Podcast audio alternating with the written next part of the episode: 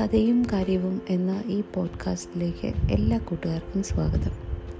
എന്റെ പേര് ശില്പ അപ്പോൾ ഇന്ന് നമ്മൾ പറയാൻ പോകുന്ന കഥയും പക്ഷികളെ പറ്റിയാണ് കേട്ടോ. കഴിഞ്ഞ കഥയിൽ നമ്മളൊരു പക്ഷിയെപ്പറ്റി പറഞ്ഞായിരുന്നു. ഓർക്കുന്നുണ്ടോ?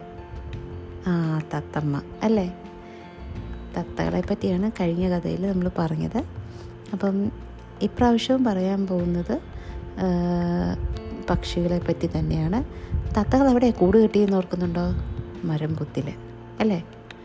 കാക്കക്കൂട് കണ്ടിട്ടുണ്ടോ കൂട്ടുകാർ അപ്പോൾ ഇന്ന് നമ്മൾ പറയാൻ പോകുന്ന കഥയെല്ലാം ഈ പക്ഷികളുടെ കൂടിനെ പറ്റിയാണ്.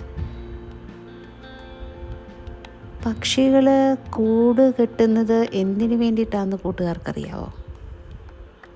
ആ മുട്ടയിടാനും പിന്നെ അത് അടയിരുന്ന് മുട്ട വിരിഞ്ഞ് കുഞ്ഞുങ്ങളുണ്ടായി കുഞ്ഞുങ്ങളെ വളർത്താനും ഒക്കെ ആയിട്ടാണ് അവർ ഈ പക്ഷിക്കൂട് ഉണ്ടാക്കുന്നത് അല്ലേ?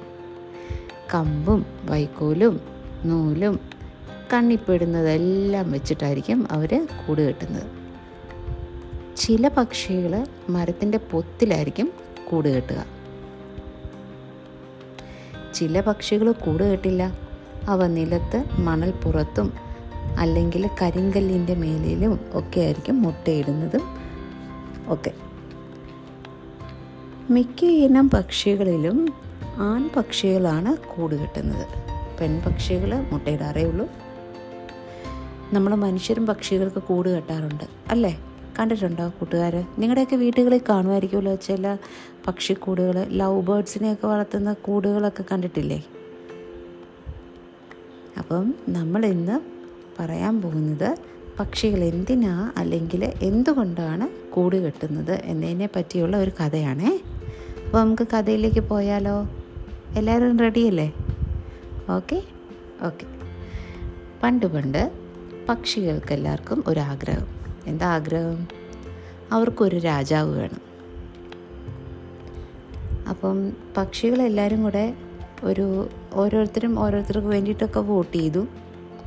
അപ്പോൾ ഒരു പക്ഷി പറഞ്ഞു നമുക്ക് ഒട്ടക പക്ഷിയെ രാജാവാക്കാം. കൂട്ടത്തിലെ ഏറ്റവും വലിയ പക്ഷി അവനല്ലേ? അപ്പോൾ ഒരു പക്ഷി പറയുക വേണ്ട വേണ്ട അവന് പറക്കാൻ കഴിയില്ലല്ലോ.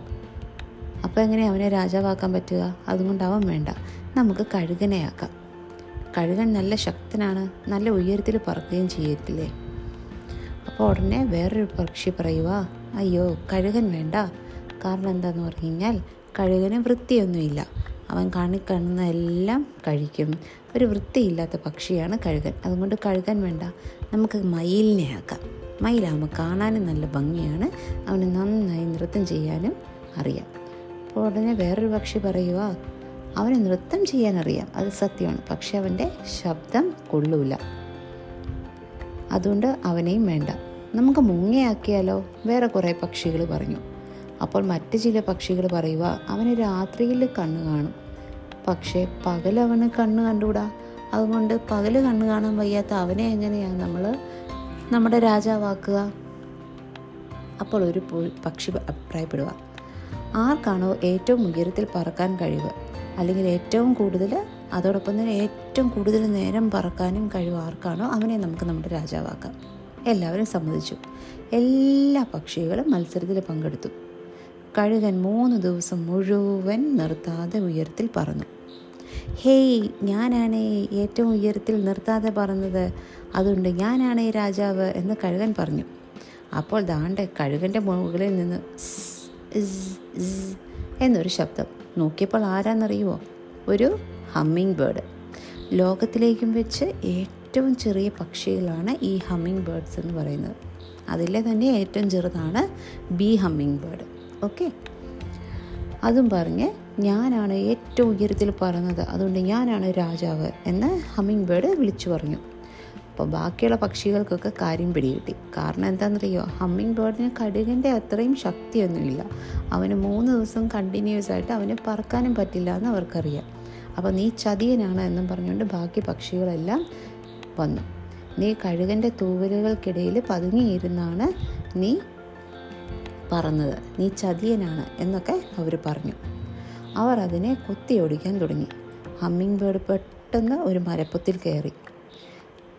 പക്ഷികൾ മൂങ്ങയോട് പറഞ്ഞു മൂങ്ങേ നിനക്കാണ് വലിയ കണ്ണുകളുള്ളത്. അതുകൊണ്ട് നീ അവൻ രക്ഷപ്പെടാതെ പോകാതെ കാവലിരുന്നോണം. മൂങ്ങ ഏറ്റു. പക്ഷെ മൂങ്ങയ്ക്ക് പകൽ കണ്ണ് കാണുമോ അവന് പകൽ കണ്ണ് കാണത്തില്ല. ആ തക്കം നോക്കി ഹമ്മിങ് ബേർഡ് രക്ഷപ്പെട്ടു. പക്ഷേ ബാക്കിയുള്ള പക്ഷികളൊക്കെ വിചാരിച്ചു അവന്മാർ പുത്തിൽ തന്നെ ഉണ്ട് എന്ന് വിചാരിച്ചു.